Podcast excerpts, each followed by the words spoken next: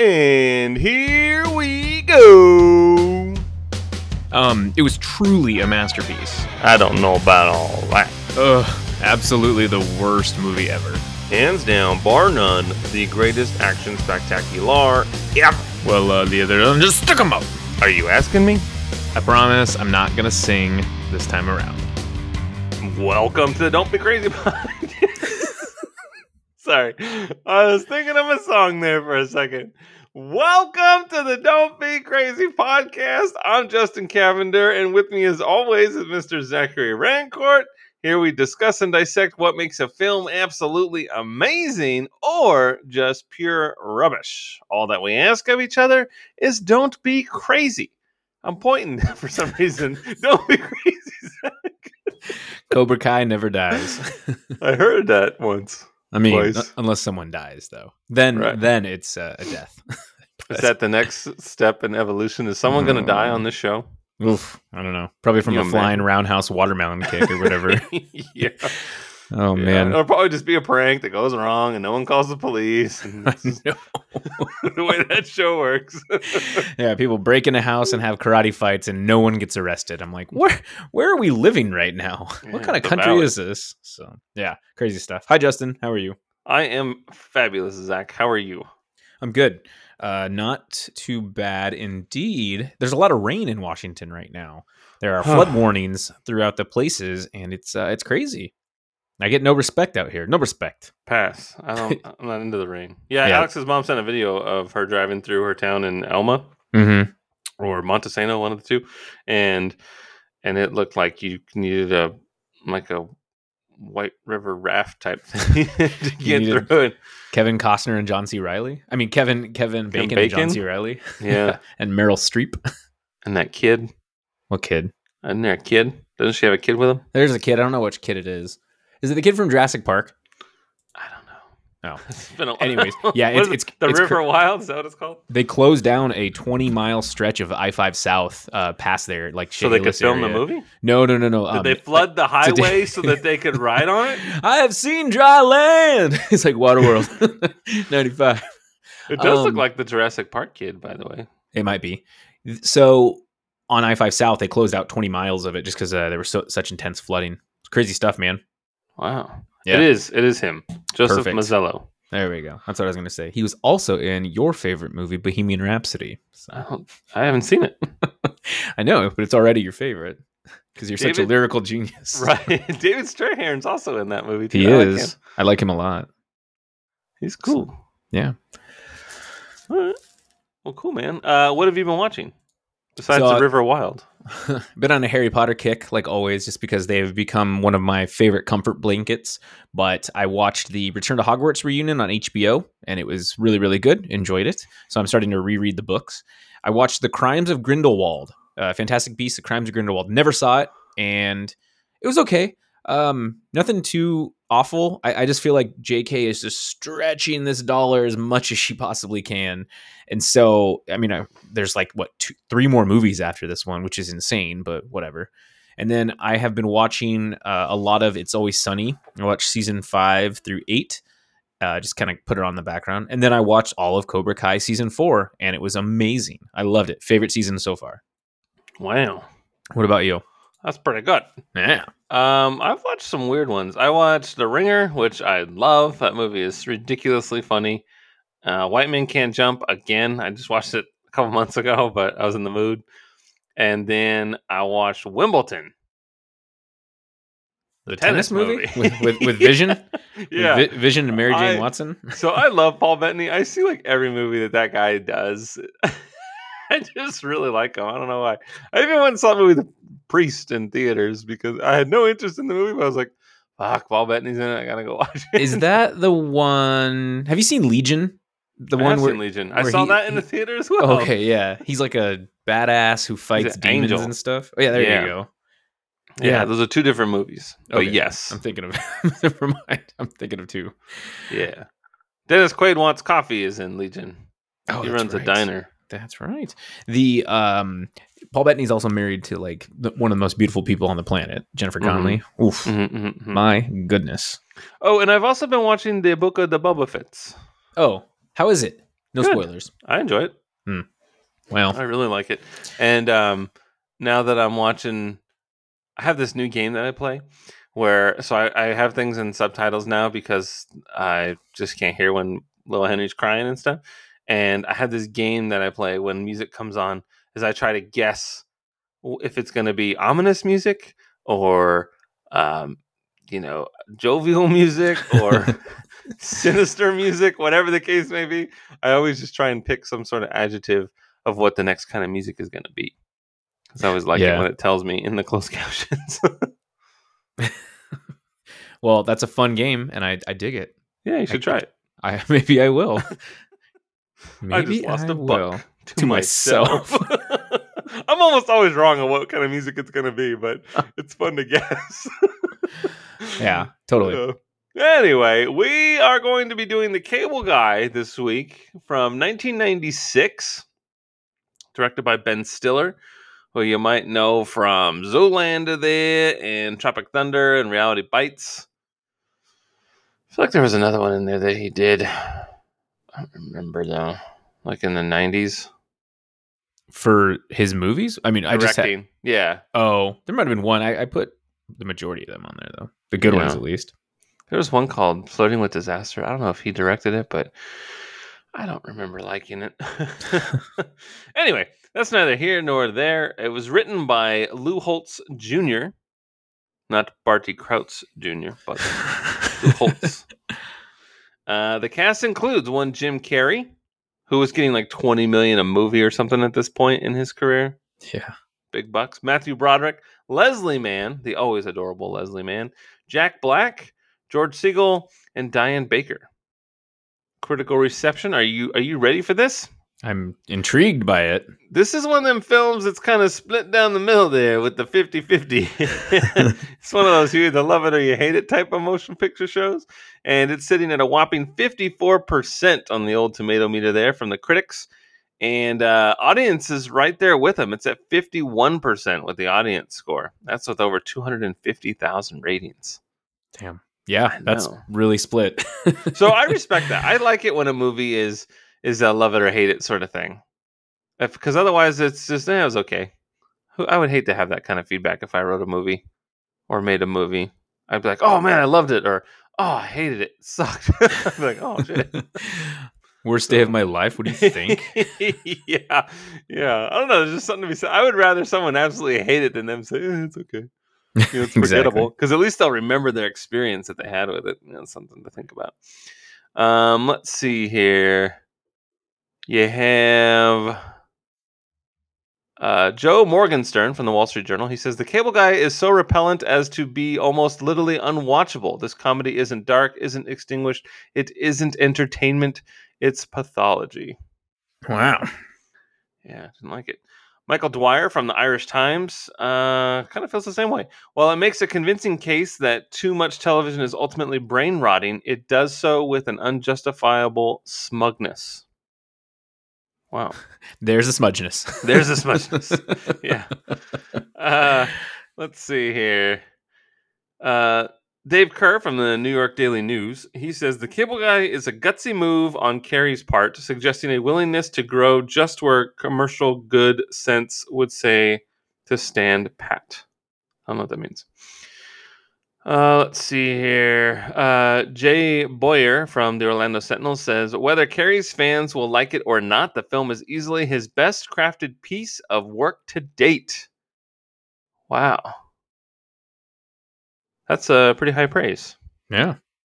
I mean, I think prior to that, aside from working in television, you had uh, you know, Ace Ventura, and then Ace Ventura Two, The Mask, probably, and Dumb and Dumber. Mm-hmm. All which you could argue are sort of the same type of performance, I suppose you could say. And so this is definitely a standout. While it does have Jim Carrey moments, um, you know, it's definitely a different, a different Jim Carrey. This is Jim Carrey's twins. Yeah. yeah. The other one was shot by an Asian gang or something. they were speaking Asian. so funny. Oh, anyway, the budget was $47 million. A lot of that went to Carrey himself. Yeah. Grossed 60 million here in the United States. Opening weekend, which was June 16th, 1996, it made 19.8 million dollars worldwide. You're looking at 102 million buckaroos. So Wow. doubled its money and then some. Surprised I didn't do the cable guy too. Electric Service is cut off. Yeah. So- there you go. Service interrupted. Yeah, exactly. Uh, so the scene at medieval times where the cable guy asks for Steven's chicken skin and then performs his "The Silence of the Lambs" impression was all improvised. During one take, Jim Carrey asked for ch- the chicken skin out of nowhere. After doing the "Silence of the Lambs" bit, uh, director Ben Stiller loved it and wanted to keep it in the film, even though it wasn't on the script. If you look at Matthew Broderick's face during this scene, you can tell he is cracking up. His reaction is a genuine laugh. That is pretty funny. Greasy chicken skin.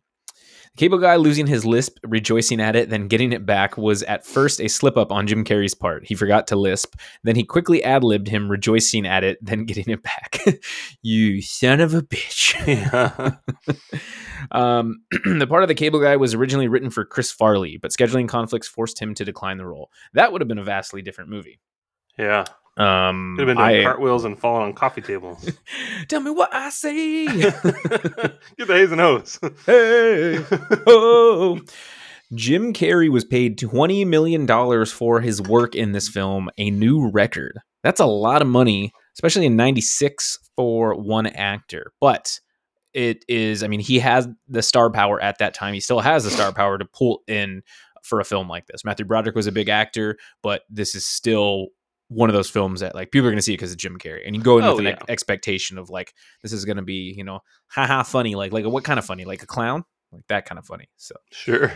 um, some of the cable guys' predictions about the future came true, like having the internet, phone, and television through cable, as well as the ability. Information superhighway. As well, as well as the ability to play video games online, or you can play Mortal Kombat with your friends in Vietnam.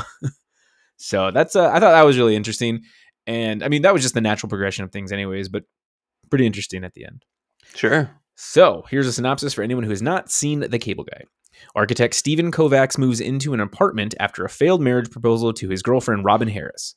Taking advice from his friend Rick, Steven bribes cable installer Ernie Chip Douglas into giving him free movie channels. Chip gets Steven to hang out with him the next day and makes him one of his preferred customers. Chip takes Chip takes Steven to the city's central satellite dish, where he confides to Steven about being raised by television due, the, due to the frequent absences of his single mother. Chip soon proves to be intrusive as, as he crashes a basketball game between Steven and his friends and leaves multiple messages on Steven's answering machine. Following a night battle between Chip and Steven at medieval times, Steven finds that Chip has secretly installed an expensive home theater system in his living room as a gift in return for Steven's friendship. Although Steven declines the gift, he agrees to host a party attended by Chip's other preferred customers before having the system returned. In the fervor of the party, Steven sleeps with a young guest whom Chip reveals the next morning to have been a prostitute that he had hired specifically for Steven. I'll buy this time. You buy next. Upon this revelation, Steven angrily eject- ejects Chip from his apartment. make amends- Ejaculates. There you go. To make amends, Chip's, Chip tracks down Robin, who is dating another man. A disguised Chip severely beats the man in a restaurant bath- bathroom and tells him to stay away from Robin. This synopsis doesn't sound funny. This all sounds really dark. He later upgrades Robin's cable, ostensibly as a gift from Steven. Robin decides to get back together with Steven as a result. However, when Chip informs Steven of his role in reuniting him with Robin, Steven politely ends his relationship with Chip. Devastated, Chip sets out on a series of vengeful acts. He gets Steven arrested for possession of stolen property and mocks him through a prison visitation window. After being released on bail, Steven is further embarrassed when Chip attends dinner with his family and Robin. Following a sexualized version of the version of the game password, Steven openly berates Chip and punches him. The next day, Steven is fired from his job when Chip transmits a privately recorded conversation in which Steven insults his boss onto the company's computers. Rick investigates Chip at Steven's request and finds that Chip was fired from the cable company for stalking customers and uses the name of various television characters as aliases, such as Chip and Ernie Douglas from My Three Sons and Larry Tate from Bewitched. Chip calls Steven that night, telling him he is paying Robin a visit. After visiting Robin, Robin's empty apartment, Steven tracks them down to the satellite dish where Chip holds Robin hostage in a rainstorm. After a physical altercation and a chase, Steven is able to save Robin and battles Chip. As the police arrive, Chip apologizes to Steven for being a bad friend. Chip, proclaiming that he must kill the babysitter to prevent others from becoming like him, dives backward from the top uh, of a ladder above the satellite dish, falling onto it and knocking out the television signal to the entire city. Chip survives the fall with an injured back and bids Steven farewell before being hauled away in a rescue helicopter. When one of the paramedics addresses him as Buddy, Chip asks the paramedic if he truly is his buddy, to which the paramedic replies, Yeah, sure you are, causing Chip to smile deviously, implying a repeat of Chip's stalking cycle. That is The Cable Guy circa 1996. Whew. It was 96. Interesting. that reminds me. I was a year off when I said circa 1955 last week for oh, my yeah. uncle's For your birthday. Yeah, uncle? yeah, it's 56. Oh, wow. Well, you were close. I was close. So that's good. yeah. Well, Justin, when did you first see The Cable Guy and what did you think? I saw it opening weekend. Actually, I saw it in the town of Yucca Valley. I don't know where that is. uh, it was a matinee, and I was one of the only human beings in the entire theater laughing. really? Yeah, So that was not a 50-50 split. No. that was a 1% split. there, there was. I mean, it was a matinee, which already already has fewer people in it. You know, in a small town. So I would say that there was somewhere between twenty and thirty people in the in the theater, and uh, I only remember myself laughing, maybe a couple others, but um, I was kind of lone wolfing it there. My sisters were laughing, but they were sitting a little bit further behind me, I suppose. So I don't think they thought it was as funny as I did, but uh, I definitely think that they enjoyed it more so than the rest of the crowd. Yeah, this movie we talked about this previously. The 90s are such a weird time for films. You had some really great ones in the in the later half of the 90s, but you had this MTV uh, influence, and I think this movie was very much influenced by MTV. It, it felt like a, a Ben Stiller joint, you know. But I my story on this on this movie is it's crazy. It's actually one of the first VHS films I've ever owned in my life that I like I personally got. And so in 96 I was 9 years old. I had never seen this movie. Let's just say I was 10 and then it came out and I got it in 97, but I had never seen this film. But uh, I used to drink a lot of Mountain Dew and Pepsi, and you'd collect the caps of the 20 ounce caps, and they'd have codes. So you'd save them up, and then you could go on to the internet, you know, two years into the internet and uh, purchase items with your points. And I had enough to buy this film. So I bought it on VHS, a 10 year old Zach.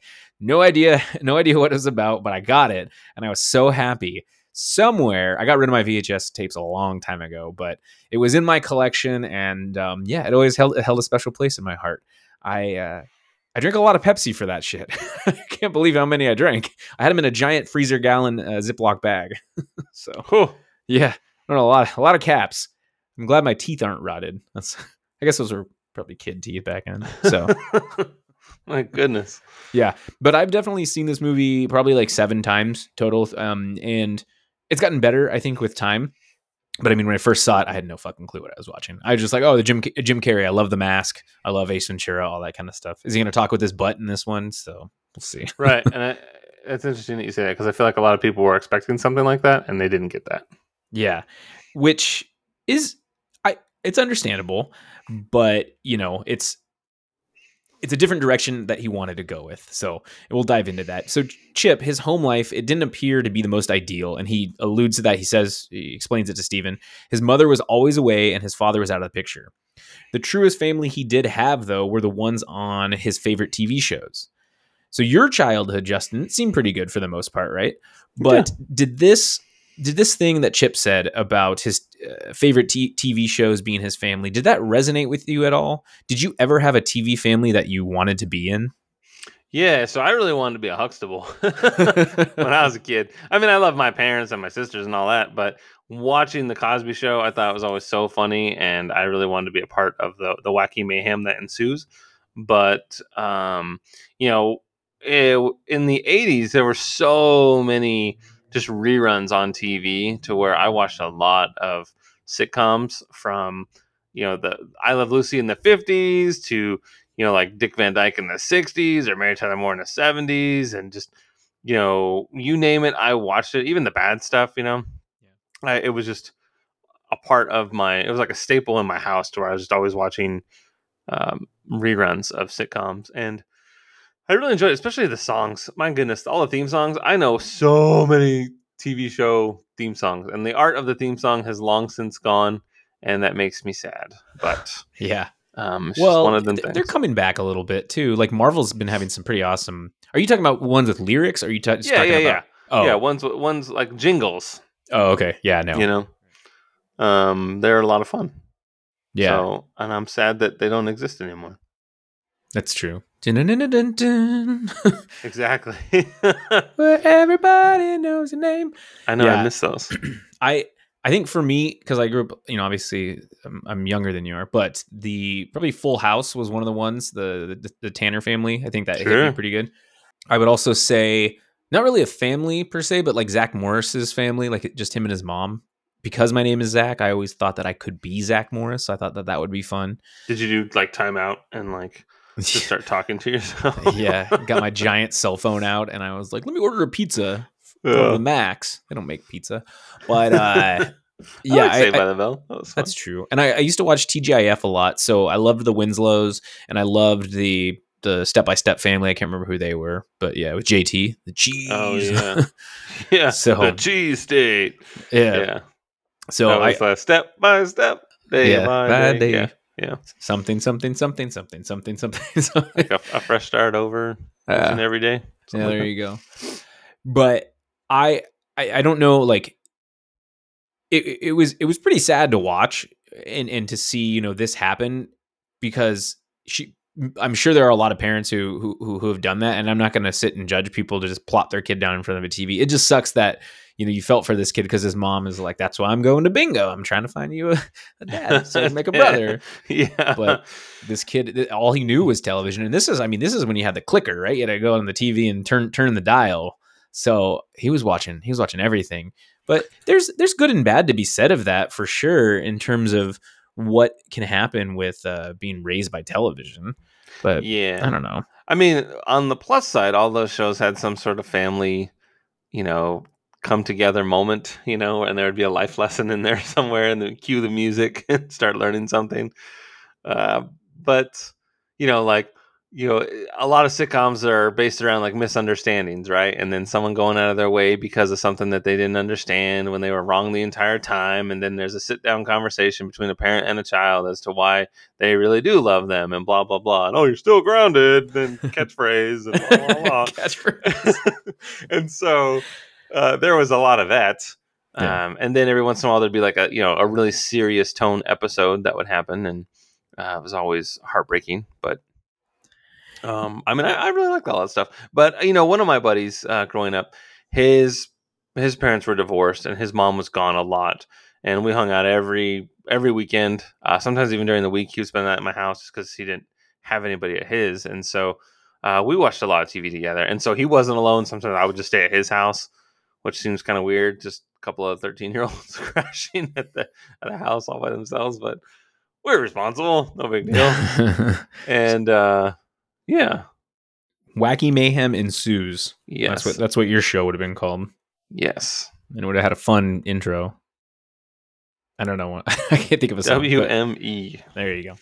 So Chip is he's I mean he's he's kind of an odd duck. There's no doubt about that. You and I have interacted with some uh, some tough cookies before, just in our loss prevention jobs that we've done before. But can you recall a time where you met someone who just seemed either overly friendly or completely off the rocker?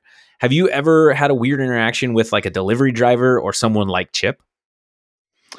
Uh, yeah, kinda. Um, so working in retail, you meet all sorts of interesting people, and I do think that there was a target specifically the the vendors that would come in, the third party vendors uh, that would either deal with um, electronic displays or toy displays or food displays.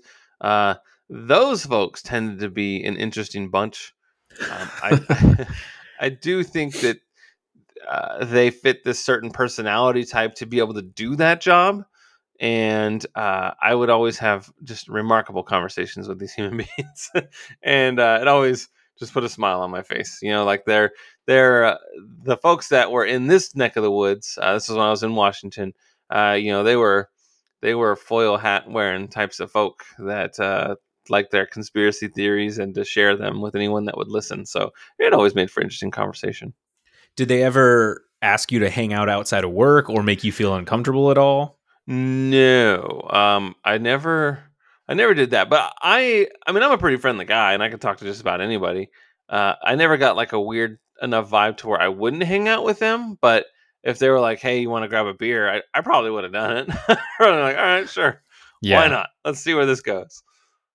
I've had. Um, I mean, I, I told this story before about I had a weird interaction when I was taking groceries out to this giant person. He's like six foot six in a mechanic's outfit, and I Oh I yeah, was- the, was- the, not kidnapping. Story. yeah, I was at Yeah. 16. He's like, hold on just one second. And I'm like, nope, I'm going to die. So I've had Yeah. times like that. And I've just followed my intuition throughout my entire life. And it's worked pretty well for me for the most part. So I- I know that I can piece out of a situation pretty easily and pretty quickly. But it's when I'm talking with people and they have a certain canter about them, you know, it's like, huh, hmm, I don't know. This person just seems a little different, a Right. little weird. And it's not a bad thing necessarily, but if I don't feel safe or if I feel like, eh, why are they reaching for their pocket a bunch? I'm like, I'm going to take two steps back real quick and see what happens. So uh, I, I think at- in retail, I've had the same thing with you. The, the vendors just seem to be so odd for some reason. And I don't know, you know, correlation is not causation, but I have had a lot of internals on vendors where vendors were stealing. And it was just, I just got a weird vibe from them where they Mhm. were so odd. I don't know what that job does to attract. Same thing with people who work for the inventory companies that we had. You know, the people that come in, yes. those people were when they come over and they're like slamming a rock star at like two in the morning and they're just talking to you all weird and like you see that thing on TV, the monster trucks, and I'm like, what? And uh, yeah, real odd about stuff. I'm like, just move, please. I go back to counting. dude. I remember one time we were doing inventory and it hadn't started yet, and this guy comes into my store. And I was like, "Oh man, that motherfucker's gonna steal any second. And then I was like, "Oh no, he's the inventory guy, but he's still gonna steal any second. yeah, I, I just got like a weird like carnival vibe from that guy. I was like, "Oh man, this guy's stressing me out." But um, you know, I do think it's I'm I'm totally cool with uh, you know talking with strangers. I could walk into a restaurant and if the table's full, I have no problem asking if I can share a table with somebody. Um, I come off as a relatively normal person, and I've met some interesting people that way. Uh, here in California, especially in Southern California, I don't think that that's particularly uncommon. You know, you it's, if a place is crowded and someone just wants a place to sit, it's not the end of the world if you share a table with somebody.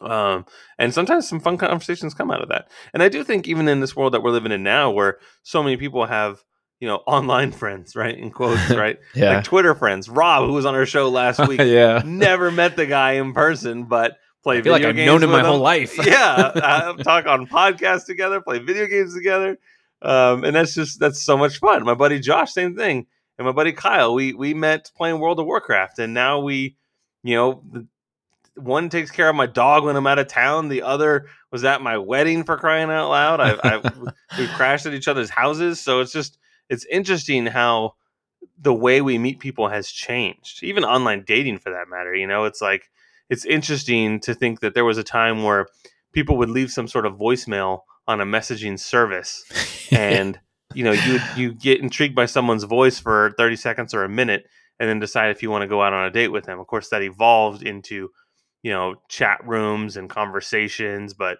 still there's this there's this online presence where you're just you got a picture and then you start texting and then you go from there Yeah. and so a first date can be you know a month's worth of texting before you even see somebody Fuck that. that is not how I operate. Sure. I'm like But a month's a people long do. time. Absolutely. But people do, Yeah. you know, and, and some people might find your way of dating to be uh, a little bit too fast, where you Absolutely. just, you know, you're there like you. It's like, hi, I want to go get coffee? Uh, no, psycho, I'm not, leave I'm me alone. That, I'm not that fast, but, but yes, but but after a few exchanges, the whole eh, you know ASL age, sex location, after all that shit and uh, back and forth for a little bit, I'm like, hey, do you just you want to continue this over a beer or coffee? And if the person's like, yeah, sure, that'd be great. I'm like, sweet, perfect, let's let's do that because I get a better vibe, and this comes back to the in- intuition thing. I get a better vibe when I meet someone in person, and I'll go sit at a table like you're saying with other people. Like I've had plenty of dates at you know a beer hall or a brewery or something, and it's like, hey, do you mind if we sit here with you guys? Like, yeah, you're totally fine, right? Because it's one of the only tables available. and that's great because then you can spark up times and then when you start talking to people they're like oh like so how long you guys been together like oh it's actually our first date or something that like creates a, a fun story if something progresses i've had girlfriends that that's happened before that we've been like oh yeah i remember that time that you know we all shared nachos with them for the rest of the night and it was just stupid shit like that but having Mhm. that intuition and and I, you're you're right i mean that's what i was going to kind of ask is how sh- how should we handle people like a chip douglas and i think with kindness Oh, Um, sure, one hundred. we don't yeah we don't know their story even though they seem a little odd you still have your wits about you but you know don't go like into dark basements with them if that's what they ask you but right. or don't load Right. groceries into their vehicle for them but you can definitely just be kind it's it's very cheap to be kind it's free Yeah, So- nothing. exactly. Yeah. But- so I mean, I, I'm totally cool with it. I, I'll be kind. I'll I'll hang out or whatever. It's it's fine. I'm I'm not worried about it.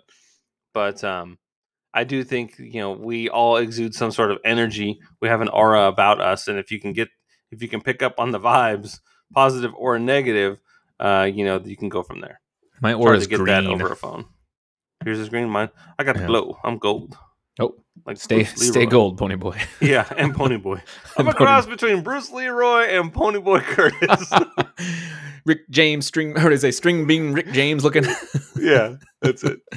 Oh man, that's a good one. They Rick reference James that in Cobra String Kai. He's like, I saw the last dragon. And he's like, what? yeah, What? uh, so this movie is actually kind of terrifying if you think about it. Just reading the synopsis, I'm like, ooh, if you didn't know this is a comedy, this is pretty pretty dark. So I would dare say that it's about five lines of dialogue away from becoming a horror film. Actually, Chip he stalks Steven, he beats the shit out of Owen Wilson, and he kidnaps Robin in the climax. Why did Ben Stiller take this direction on this film, like a dark comedy? Why not make it a horror film instead? Yeah, I mean, I think it definitely toes the line between like a dark comedy and like a psychological thriller. Yeah. Uh, I wouldn't argue with somebody if they told me it was a psychological thriller because uh, Chip Douglas really gets inside Steven's head and Yeah. to the point where he's having nightmares. Nightmares. No one believes him. He's coming off I as a crazy person. That's my favorite line the yeah. Uh, and and i totally get that man. Like like you know we talked about that before where one of my biggest fears is no one believing me. And if i'm trying to say that there's this crazy person that just won't leave me alone and then all of a sudden i get arrested for having this stolen equipment oh it's hey it's this guy. This person doesn't even exist blah blah blah. Um, that's that's my nightmare. So i mean i could very much relate this to uh, a psychological thriller for that matter um, I think it does have some pretty intense moments. I do think that Chip Douglas is a little terrifying, um, and and and it's unsettling. You know, we, Yeah. we've talked about how how unsettling things can be, and it has an impact on you. Makes your skin crawl. Uh, just last week with RoboCop, you know, it wasn't wasn't Murphy getting shot a thousand times that bothered Rob. It was it was the the amount of joy that the villains were having shooting him. I'm out of ammo. yeah. So I mean, I, I get it. You know, uh, the the dinner table scene in the Texas Chainsaw Massacre. Oh God, That- That makes my skin crawl. I And know. That might as well be Chip Douglas strapping Steven down to watch TV together, you know, because he's just like, I want to be your friend and let me just hang out, you know? And so I do think that there are a lot of parallels to a horror movie. And Mhm. and I think with Jim Carrey's name on it, at least in 1996, he you know he hadn't done. This was his first movie, really kind of stepping out of that that comfort zone. Uh, I do think that making it a comedy is why it made a hundred million dollars. Right. I think I think you're right. He he had to pick his audience in that because Jim Carrey had clout, but he didn't have the clout he has now to where he made uh what was that movie, the number twenty seven or something like that that he was in twenty three, I think. 23 yeah where that was definitely more of a psychological thriller slash horror film and you got to go in a darker route with what was going on Mhm. i mean he'd have a, quip here and there you know "Uh, funny quip so right. he'd um, comment. comment yeah, twenty million dollars, I think, was to make comedies. Right, it's twenty Right. million a movie, but people saw Ace Ventura, they saw The Mask, they saw Ace Ventura Mhm. two, they saw Dumb and Dumber. They want to see more, and then you give them fucking Chip Douglas, and like, Yeah. the fuck is this? I know. So, the un- stalker, cable guy? understandably i could be very upset i mean like you and i have talked about it before but it comes at night i was like this is going to be an awesome horror film and i went and i was like the fuck did i just watch Yeah. and uh, Man, that they, they is pulled a fast one on us they pulled a fast one on us We were swindled. Uh, So yeah, grifter. Jackie Daytona, American bartender. But um, anyways, yeah, the it, there were there was a lot of issues with with that, and I agree with you though that this easily could be a horror film, and it does make you uncomfortable. The scene when he's in his parents' house and he's like, are, is everyone crazy? Like, see what he's doing? And, and you know, they're all, you're being an asshole. And that to I me, I, I, was like, listen to the man. He's telling the truth. so, He's it's, like, the yeah. password. You know, a little thing that kind of takes. She's like, center, center. Oh, yeah. Erection? No, but thank you for noticing. oh my So- god. yeah, that was a funny scene. But I mean, see, and I think it's it's interesting too because you talk about how when you get scared, you laugh. That that's an, a response that a lot of people have where we're uncomfortable. Uh, you'll see a video, a viral video of something happening, like that girl in the young girl in the classroom who is saying the n word to her her teacher, a substitute teacher, and the kids are filming it and they're laughing, but it's you could tell it's because they're uncomfortable with what's going on, and like that little girl was being a little bitch, but that's why the kids were laughing because they didn't know how to handle it and i think i think it's it's something to be said about putting putting comedy into this because maybe we're laughing because we're uncomfortable and it's like jesus this guy like me i don't like when people touch touch my shit. So if i took a, if i took a shower I, first of all i wouldn't take a shower while a stranger's in my house but when when he rearranges things i'd be like get that fucking shit put back to where it belonged. I didn't tell you to do anything like that would have pissed me off. I cannot stand that when people do that that that they don't ask me for. I'm like leave it alone. It's not yours. So that would have been yeah that's that's where i get kind of uneasy Sure, sure. I that whole opening is uh, like gold to me. It's solid It's great. gold. When he's like, "Well, maybe I shouldn't have come at all." Jerk off. oh my god, I think that's so funny. I was like, "Whoa, just take two steps back, guy. We let's start over." Oh man, when he's like, "I'm just jerking your chain," and then when he's like rubbing his hand along the wall, he's Yeah. like, "Tell me where you like it."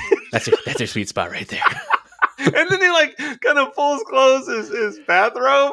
Oh my god, I love that so much. it's like i wouldn't like to discuss it with my cable guy that's funny. oh, it's funny. And then when he's like, "You wait, put your bathing suit on, you'll be channel surfing in no time." no time that so that whole opening scene, I think, really sets the mood that you are in for a treat. Like this movie is going to be different, and uh, I really honestly think that you get a lot of what this movie is going to be in their very first interaction, right and I and I love it. I think the tonal shift for me happens when Steven gets home and he has all those missed calls, voicemails from Chip. Oh And yeah, It's like, hey, I hopped in the shower. I thought I heard the phone ring. Take it call away. me. We'll, we'll talk about it. yeah, yeah. So when that that's another one of my favorite parts is when he's like, "Yeah, I gotta go shower and do some stuff anyway." yeah. and uh, and then when he comes home and the, and he's just hoping to have a message from Robin, and it's nothing but but Chip, and Yeah. like, "Wow, this guy, he's a he's a needy sort." Yeah, that's when that's when my uh, spidey senses would have been tingling. I'd be like, I Yeah. need to call somebody. That's uh, red flag city right there. Exactly.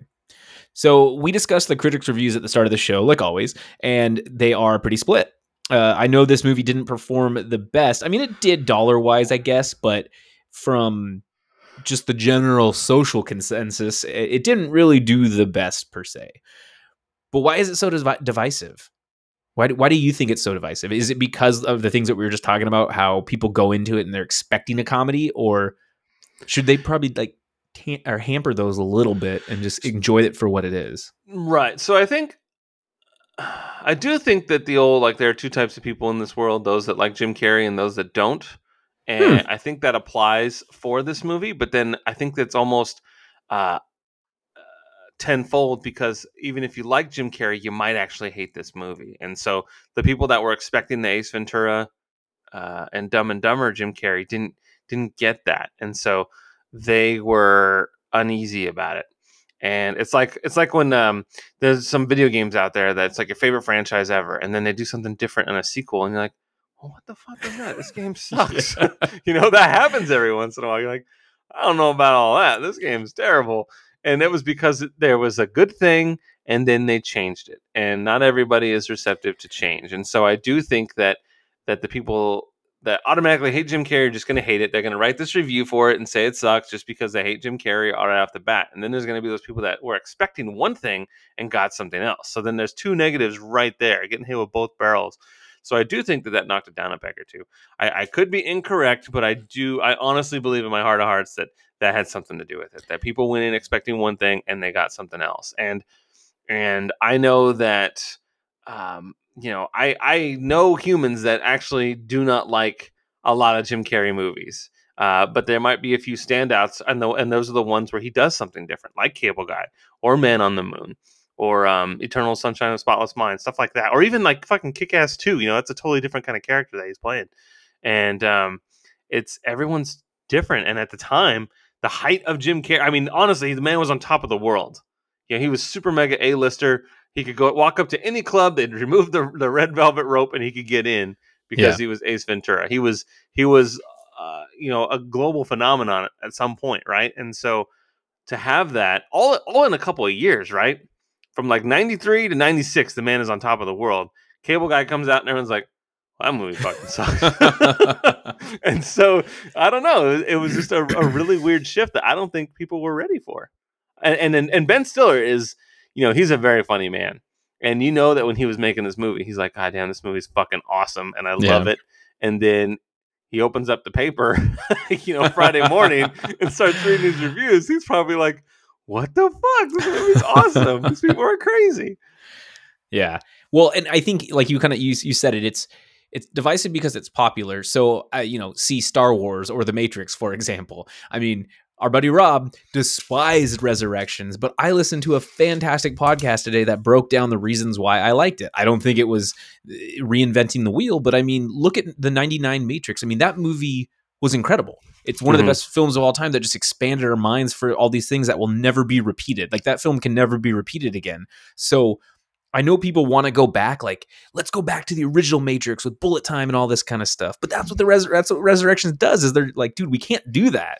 So I, I, think the reason we have such divisive audiences, just like with Star Wars, is we want those member berries and we want these things. And when somebody does something different, like in Last Jedi, we poo poo them. And like, I'll be the first one to say that I hated Last Jedi, but it's definitely grown on me and for mm-hmm. some reason i've just really changed the changed my tune. And maybe movies like this the reason why obviously critics are like it sucks. It stinks as soon as they see it is because they don't they're expecting one jim carrey and they get a completely different. They get mr popper's penguins. Right. So yeah. And it's an unsettling movie. So much of this movie it is really is. cringy. It's like, like, not a happy ending. You're like jesus christ he almost killed himself first of all. Yeah. he almost yeah. killed robin. It's like with a staple gun which is really stupid. I didn't get that, but you know, dumb. And, and, like, and it's he, so absurd. It's and he didn't so learn his absurd. lesson. No, he's just the same same dude, and like clearly he has mental health issues, and you know that's it's just one of those things where there's people could find this to be a joyless movie. Mm-hmm. And and I can see that. I'm laughing my ass off. I think this movie is so freaking funny. I think it's brilliant. But um I might be wrong. I don't know. I, it, it, really blows me away that more people don't like this movie, and I feel kind of like an asshole for liking it, but I, I can't help it. I think it is hilarious, and that's coming from someone that enjoy. I saw Dumb and Dumber in the, in the theater five times. Five times, Zach. I saw that movie. that's crazy. Fucking loved it. I thought it was so funny. It is, and funny. I couldn't get enough of it. And and this is a very different Jim Carrey, and and I loved it. I was I was on board. I loved how crazy he was. I swear when he says, "Well, maybe I should have come."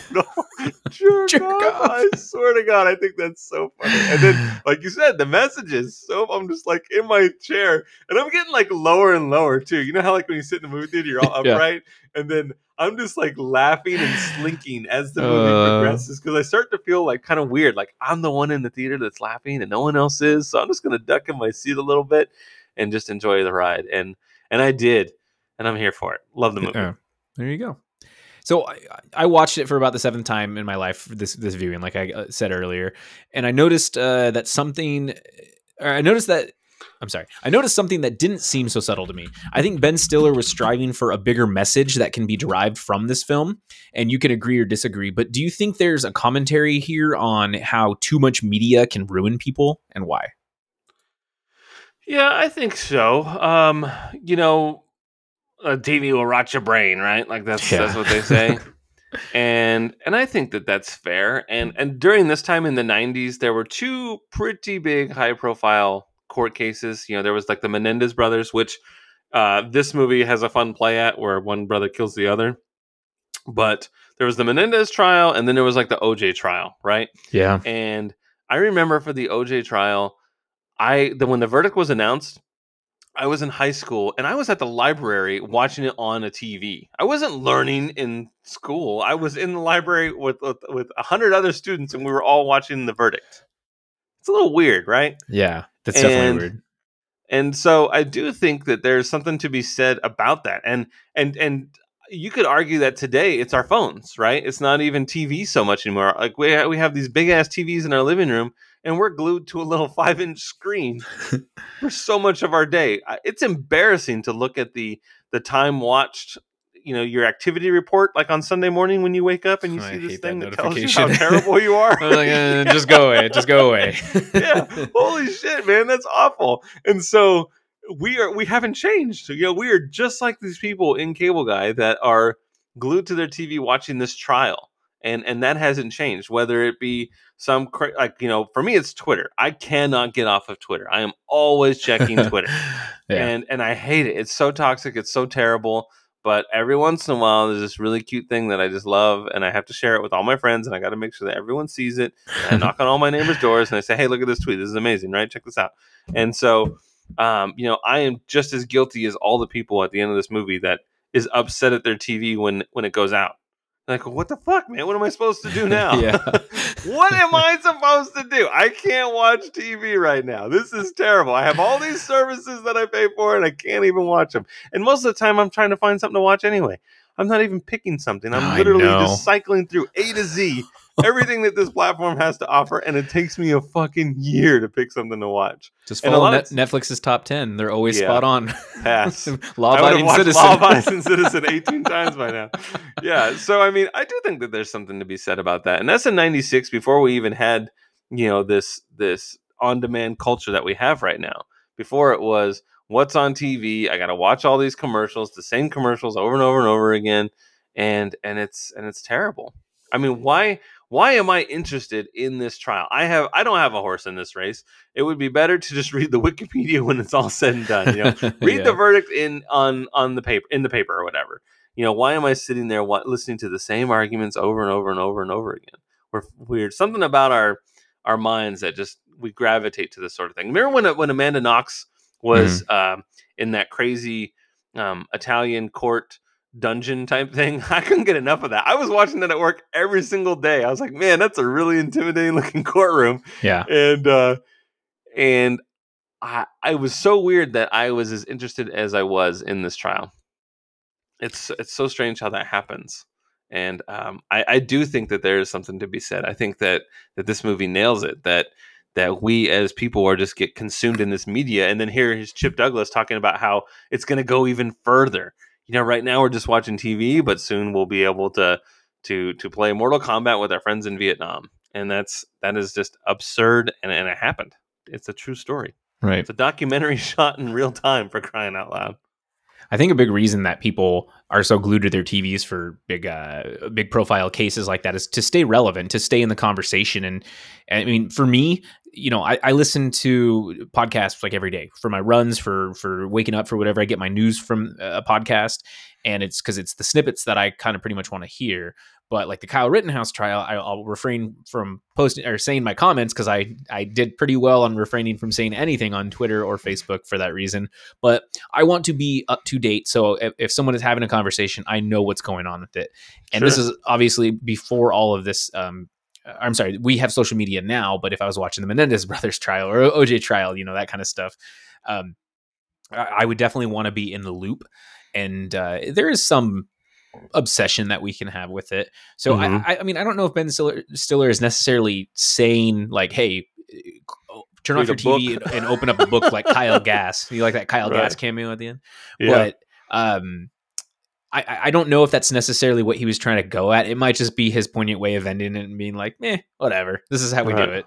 So uh, it's I, I do think though there can be a danger from people who don't know how to disassociate uh, fiction from from reality, and so that's where you have to be a little careful. Um, it's not as strong as you would think though, because you know, like Eminem said it, you know, um, a, kid's a kid gets gets bullied and shoots up a school and they blame it on Marilyn. You know that shit doesn't happen, and I, I don't want to say in every situation, but I think I think the factors can be can uh, they're they're a lot more immense than than what we're just looking at. We can't just singular we can't single single out just TV for that reason. Right. I when I was um I remember when I was working at Target, I had uh, so many of my team members were in this interesting like rehabilitation program where they were getting off of technology because and they were all like teenagers, you know, and they were in this this program that would keep them off their cell phones, keep them from playing video games and being glued to their TV because they were obsessed with it. Wow, that was so fascinating. Yeah, I wanted to learn more, but I felt weird asking them about it. it's like, yeah. you know, they clearly had an addiction, and I didn't want to poke the bear, as it were. Hmm. But I, I was curious as to learn more, but but I couldn't do it. But I mean, I think the cool thing about Cable Guy is how there are those scenes with the uh the, the what is it, the sweet trial, the Stan and Sam sweet or something yeah. like that. Yeah. Um, I think that's really funny. Like I, I mean, I, I know it's terrible the, the events that happened. In sure, the, yeah. But uh, you know, then there's a made-for-TV movie, right? I know with Eric Roberts, brother versus brother or whatever. so I'm just like, holy shit! And and it's that happens, right? Yeah. Like it's yeah. it, the media just just just takes it and runs with it. And then there's people selling shirts in front of the courthouse, and and everyone just gets obsessed with this sort of thing. And and and it's it's not even absurd because it's real. This shit happens every single day. Exactly. So, so, crazy. so Jim Carrey, right? He's one of the, the greatest comedic actors of all time. We quote his movies almost daily. Uh, I do at least. I quote Dumb and Dumber quite a bit. do you have a favorite Jim Carrey performance? What about a least favorite? Oh yeah, uh, I, I, think Cable Guy is probably my favorite. Wow. Uh, oh really? Yeah. Fucking love it. Wow. Yeah, so I'm biased. So yeah, I absolutely I love everything about Jim Carrey in this movie. I think he's so funny. Um, but I also like um uh Man on the Moon. I like that one a lot. Andy Kaufman. Yeah, I think that one's great. Uh Dumb and Dumber, uh same. But some of my my least favorites though, like I I am not into Me Myself and Irene. I fucking hate that movie. I hate it so much. I thought it was pretty funny. I don't, it's been I, a while since I've seen it. I can't can't do it. He's like, "What are you looking uh, at, cocksucker?" He's the little kid. I, I do like funny. the part when he gets cotton mouth, like when he hasn't had it, like with yeah. the pills, and he just transforms. That's like my favorite part ever. But um, not into it. I'm not into him as Riddler uh, in uh, Batman Forever. Uh, the Mask, I fucking hate the Mask. I think that movie is terrible. And uh, Stanley Ipkiss is just on the Stanley bottom of my Ipkiss. list, man. Yeah. Um, but those those would probably be it. I do like. I mean, I think Liar Liar is kind of a, a normal performance. You know, he has his like over the top moments in the courtroom and everything like that, and like the pen is blue and all that stuff. There is Jim Carrey in it, but he's playing a normal human being. He's playing a smart person, and and that's kind of that was a little bit different. You know what I mean? He was he was a a successful uh, attorney and then he he turns into Jim Carrey in moments. But I definitely liked um, what he offered in Liar Liar. Right. It's it's for me. It's hard to beat Dumb and Dumber just because that movie is so fucking funny, and I laugh every time I watch it. It's just I just can't get enough of it. Mm-hmm. But there, I mean, I think like later in his career, he's done some some ones that are kind of eh. Um, I didn't see the sequel to Dumb and Dumber, but I don't need to because I feel oh, like that's probably going to be pretty bad. It's I didn't terrible. like him in uh, Burt Wonderstone with uh, Steve Carell. That movie oh, was yeah, really yeah, weird. that movie was really weird. Yeah. Um, I actually really liked him in the Truman Show of all things. Surprisingly, I thought he was mm great in that. That was um pretty pretty interesting actually. But um, and then I liked him in Sonic too uh, you know, it, it, was nice to see him differently. But Eternal Sunshine is one of my favorite performances of his. But like, yeah, Dumb and Dumber, Eternal Sunshine, yeah, The Truman Show was actually pretty pretty good, surprisingly. But yeah, Dumb, and Dumber, like Dumb and Dumber is probably the best, in my opinion. Yeah, so. Dumb and Dumber is really good. But I mean, he's also, uh, you know, uh, what's his name? Um, I'm drawing a blank. Jeff Daniels. You know, Jeff Daniels is equally funny in Dumb and Dumber. I think I think that is their movie, not Jim Carrey's movie. Right. Yeah. I agree. Jeff Daniels is, but he's, I mean, he's an everyman actor. That guy is just all over the board. Jeff and he's Daniels awesome. great. He's he's really Yeah. good. Yeah, he's Yeah, really good. I don't care if he's if he's if he's Harry from Dumb and Dumber or if he's like the head of NASA in The Martian. The dude is just amazing at everything he does. So they strapped this bulletproof vest on me and gave me a gun. what if they shot you in the face? Yeah, Oh, what if they man. shot me in the face? I really like liked, we um, take. What was uh, uh the newsroom? I like that show a Yeah. lot. Yeah, That's I great. heard that was good. I, ne- I never watched it. It's only two seasons. The second season is not as good. It goes a it takes an interesting turn, but the first season is amazing. Hmm So let's go uh, briefly back to the divisive nature because we kind of already talked about this, but uh, the divisive nature of the films. How can how can we get up to that you know certified fresh rating? Because right now it's at a fifty percent, but what is certified fresh? Seventy at least. You need like a C, C minus. How do we get up to that? What's the formula to make this movie work? And do you think Ben Stiller achieve, he achieved it or he can achieve it? And I want you to kind of look at movies like One Hour Photo with Robin Williams, which was really fucking creepy. I don't know if you've seen it. I saw saw it too. really fucking creepy. Um, even Election has this kind of darkness to it. I know, also with Matthew Broderick. exactly. It has this darkness to it, and then like movies like Death to Smoochy also. That Yeah, was just these, these dark black comedies that are just ah. Like, what does Ben Stiller need to do to, to get this higher on Certified Fresh? I you know I don't know the answer to that. Uh, only because it's at a weird it's at a weird time where technology is stupid. You know, the, yeah, like phones, VCRs, the TVs, uh, the clothing, everything about this mid 90s is really it's going to be hard for people to relate to down the line. And this movie relies a lot on technology because that's what he is. He's like, you know, he's a tech, he's a techo, you know. He's like a, a, a technosexual, as it were, and uh, you know he's he's peddling this idea of the future, but he's at a bad time for it. You know what Yeah. I mean? And so it's I think it's going to be really hard for future audiences to relate to it in a way because there's so much of it that's that's going to stand out and be bad. And so whereas some movies, you know, they get the cult classic and and this this cultural phenomenon, I think that this one just happens to be at a really weird time to where that's going to be really hard to do. Cuz I mean Right. Jim Carrey isn't um it's hard to describe. I don't I don't know what kids today think of Jim Carrey. I guess probably, if if if I thought that teenagers today still love Jim Carrey and thought he was amazing, uh, then great. Yeah, maybe it has a chance. Like, hey, if you like that, why don't you check this one out, kind of thing. But uh, I don't- I don't know until there's an Ace Ventura three and we see box office numbers for that. I don't Yeah. I don't know. I don't have an answer for you. But I do think that that Cable Guys just falls into the one of those weird. Uh, just pockets in time to where it's really hard to get an audience today to appreciate it. And not only that, just accessibility. This movie isn't available for people to watch. yeah, that was frustrating. I think it's available now, right? Like what we said. Well, I thought it was, but it's only it's on Starz at specific times. I thought it was going to be available once it aired, but that's not the case. I it, using Hulu and Starz, it wasn't available on demand. It was only available as it was live on TV. What a pain in the ass. So lame, yeah. Jesus. I do think that accessibility is one of the biggest hurdles that it has uh, going for it. I can see that. And it is interesting, uh, by the way, that you mentioned uh, two Robin Williams movies, Yeah, uh, Death of Smoochy and one hour photo. One Hour Photo. Yeah, i mean e- even with like insomnia too we, we saw robin williams who was basically everyone's everyone's dad growing up and we see him as this weird stalker serial Yeah. killer guy. You're you like killing holy everybody all the shit. time? so I, I i think it's it's interesting though and it's it's unfortunate that we relate to him being so funny. It's like why isn't he being like oh oh la, la, oh i'm robin williams.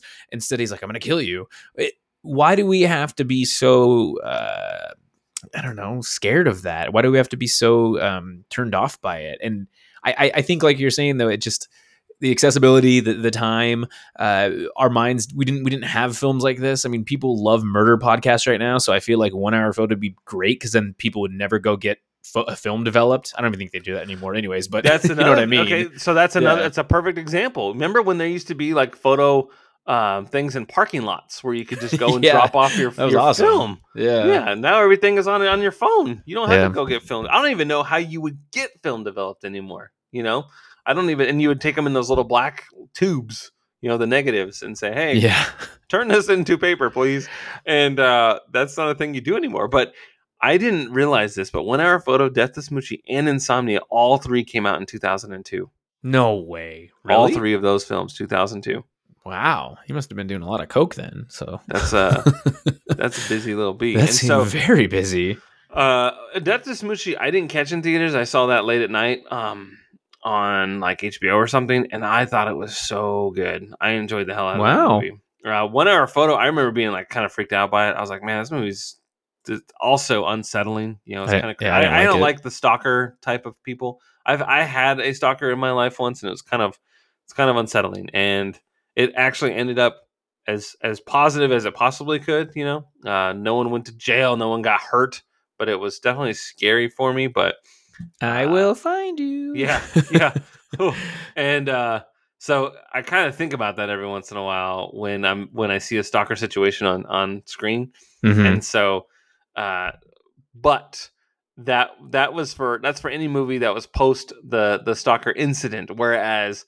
Cable Guy happened before that happened, and so I'm it's I'm not jaded. I'm not. yeah, I, I was just gonna ask that. I was just gonna ask that. I'm like, wait, but this is your this is your favorite performance? I'm like, he's Yeah. he's definitely a stalker. so- 96 versus 1999. So There post 1999 is when it gets a little interesting. But I, I kind of enjoy Insomnia too. You know, that's Yeah. that's one of the early works uh, for one Christopher Nolan, right. and uh, you know that's got some pretty big star power in it too with um, freaking Al Pacino, Al Pacino. yeah, Hilary Swank, Hilary Swank. Robin Williams, Yeah. So But uh, yeah, I I agree. That's pretty much all I have to say about that about the war in Mhm. Vietnam.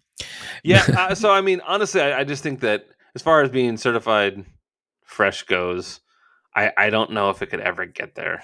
I, I agree with you. I think uh, that's a really good point. The accessibility, how hard it was for us to find it. Where I'm like, motherfucker, I ended up buying it for five bucks, but I'm just like, are you kidding me? So yeah, I don't know. It's like, how come I can't watch my favorite movie right now? What's the problem? exactly. Yeah. But I mean, we- have all these things in the world to watch. We can watch Law Abiding Citizen over and over again, but we can't watch The Cable Guy. Maybe we should. Maybe we should. Just No. To, Oh, just to, to God. validate Netflix and how amazing it is. I couldn't stand the ending of that film. I'm like, are you kidding me? I was just like, Spider Man. Yeah. so stupid, but Ugh, whatever. My goodness. So my funny story about this film was that I purchased it using the Pepsi Mountain Dew points from the 20 ounce caps, like I talked about. Um, and I was 10 and I had no clue why I wanted this. Now I know your story about uh was it Brett maybe who got you the Radical Monster hoodie? Like that was awesome. It was practical and he got you he spent his hard-earned uh, caps to get it. Yeah. Do you, do you own anything that you've purchased or won through some sort of like contest or promotion that you'd use all the time? You know, I was struggling with this, and I don't I don't have anything currently in my possession that I got in some really cool way. But when I was a kid, my mom was so awesome about mail away toys and she would cut off the proofs of purchase and mail it to whomever and then I would get like some sort of special um, Serpentor figure from GI Joe or Cobra Commander in his crazy hood and all that stuff and um, she was really really good about mail away figures. And I every once in a while I'd just get this random package in the mail and it would be addressed to me and I'm like oh my god and I open it up and it'd be like this toy. It'd be like from Santa Claus in like April you know what I mean? So I always thought that was so cool. Um, but no I as an adult I have never won anything even remotely amazing except a size small shirt that I couldn't even wear you fit it into your arm. yeah Wear it as an arm sleeve. I'm I am I am not a, a winner when it comes to contests, but um, our holiday raffles at work I've won some really cool stuff. Like I'm Yeah. sitting in this cool gaming chair right now. Oh, that's awesome. Um, you look so comfy. Yeah, it's pretty neat. So I definitely have. So I do bar trivia quite a bit, and I've been doing it at a standing bar for the past like nine years. Anyhow, we've we've taken first place or top three quite a bit, and uh, a lot of the prizes are you know like gift cards to the bar or you get like a, a, hat or a beanie from a certain beer company or from the bar so i have a lot of uh, the targies merchandise which is pretty cool and i wear those all the time they're great gym shirts they're great like sleep shirts um, i have that kind of stuff i have this awesome superpower where i can procure things for little to no cost so, uh, like, big shout out to the CEO of Cutter and Buck, Joel. Um, my buddy Ty is friends with him, and he's like, "Hey, uh, Joel wants to send you some some Mariners stuff from Cutter and Buck." I'm like, "What? Really?" And so I gave my address, and he sent me this awesome like zip up and uh, an awesome Mariners polo, and I'm like, "Holy shit, these are so cool!" So things like that are just really neat. And I always find this goes back to my Christmas present uh, statement. I always find use for the items that I get, and I'm I'm happy as a clam. Uh, I have tumblers that I've received that I'm like, I don't even drink that much hot coffee, but I will use it. I will find a, a reason to use it, and I will be very happy to have it. So I am a fan of, of that kind of stuff. Cool. Yeah. But anyways, to wrap up, that is pretty much all I have to say about uh, the Cable Guy. What are your final thoughts, and what is your letter grade on this film? Oh man, final thoughts are: I love this movie. If you get a chance to watch it, if you haven't seen it in a long time, give it a go. It's a lot of fun. But I, I enjoy the music that's in this movie. I think it's fun, and uh, and uh, it's it's just creepy. I, I like the I like that he is different. I like that Jim Carrey stepped out of his comfort zone. I think Matthew Broderick does a great job. I think Leslie Mann's awesome. I think that Owen Wilson, for the five seconds that he's in this movie, is such an asshole, but he's super funny. Uh, and Ben Stiller, I, honestly, I just I I think it's one of my favorite movies he's ever directed. I think um, everything about this movie just just screams Justin, and it's so funny. and uh, I quote it all the goddamn time. Um, Jack Black for crying out loud when he says, "Just give me one hot minute." I said that so much after I saw this movie. Just give me one hot minute, and um, yeah, it's a good one. Check very it out. Sub- I, subdued Jack Black in this one. Yeah. too. he's Yeah, very very subdued. and, and like it was like, yeah, maybe I'll call my cable guy. yeah, so funny. Oh my god. the hair plugs, the hair plugs, the hair, Hair plugs. plugs, hair plugs, yeah. Oh man, when he's like, uh, the cable's out, and he's like, "Oh really?" And he holds out the cut cord. yeah, oh my god, it's so funny. it's for dramatic effect. he just throws it on the ground, runs away. It's so funny. And the medieval times thing. Oh my god. I mean, I shared my medieval times story on Yeah. some podcast, but uh, it was this movie that made me really want to go. of course, Red Knight's going down. Yeah, the. Blue Knight rules. Red Knight sucks the big one. They didn't have utensils, but they had Pepsi. Dude, I got a lot of tables. yeah. Dost thou have a tasty brew? oh my god. Love it. Thank you, fair wench. So yeah, I give this movie an A. Uh, Wow. It's it's so funny to me. I think it's Jim Carrey's best role ever, and uh, I am tickled to death that we finally got to tackle this movie. I uh, there's not a whole lot of people that I know that really enjoy it, so it's hard for me to find someone to talk about it with. So I I am excited about this opportunity, and I'm glad that I got to discuss this motion picture show. Cool. Yeah, it's a uh, so it's a B minus for me. Uh, I enjoyed it. I just um I wasn't laughing as much. I was more laughing because I know that you and I have discussed it a lot, so I was laughing at those parts. And then just the things that I've said, like my friend Matt and I were like, I don't know, he, he was speaking some kind of language. I think it was Asian. Yeah. uh, the stupid shit that they say in this movie is, is funny, and so um, I, I laughed at that stuff. You know, hey Rick, I never made a slam dunk before. Thanks for the boost. Thanks for the boost. Yeah. So um, yeah, I'd say a B minus for me. It, not my favorite of his performances, but overall, I'm fine. I'm happy to own it. I mean, I'll, I'll watch it again at a random time too. It's it's just one of those one of those films that it's nice to put on. It's only an hour and like 40 minutes, so it's it's a quickie. I'm I'm cool with it for the most part. But yeah, man. Okay, well that's all I have to say. Do you have anything else? Uh, I don't. You look I'm like you want to say good. something. I like how he says, you know, my brother's a speech therapist. yeah. So. It does. It does. It- it's a lot to me.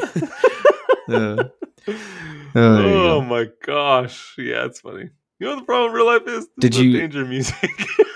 Did you like the Bob Odenkirk cameo in it? The Yeah. very young Bob Odenkirk. He has like one line in the whole film. Very Yeah. weird.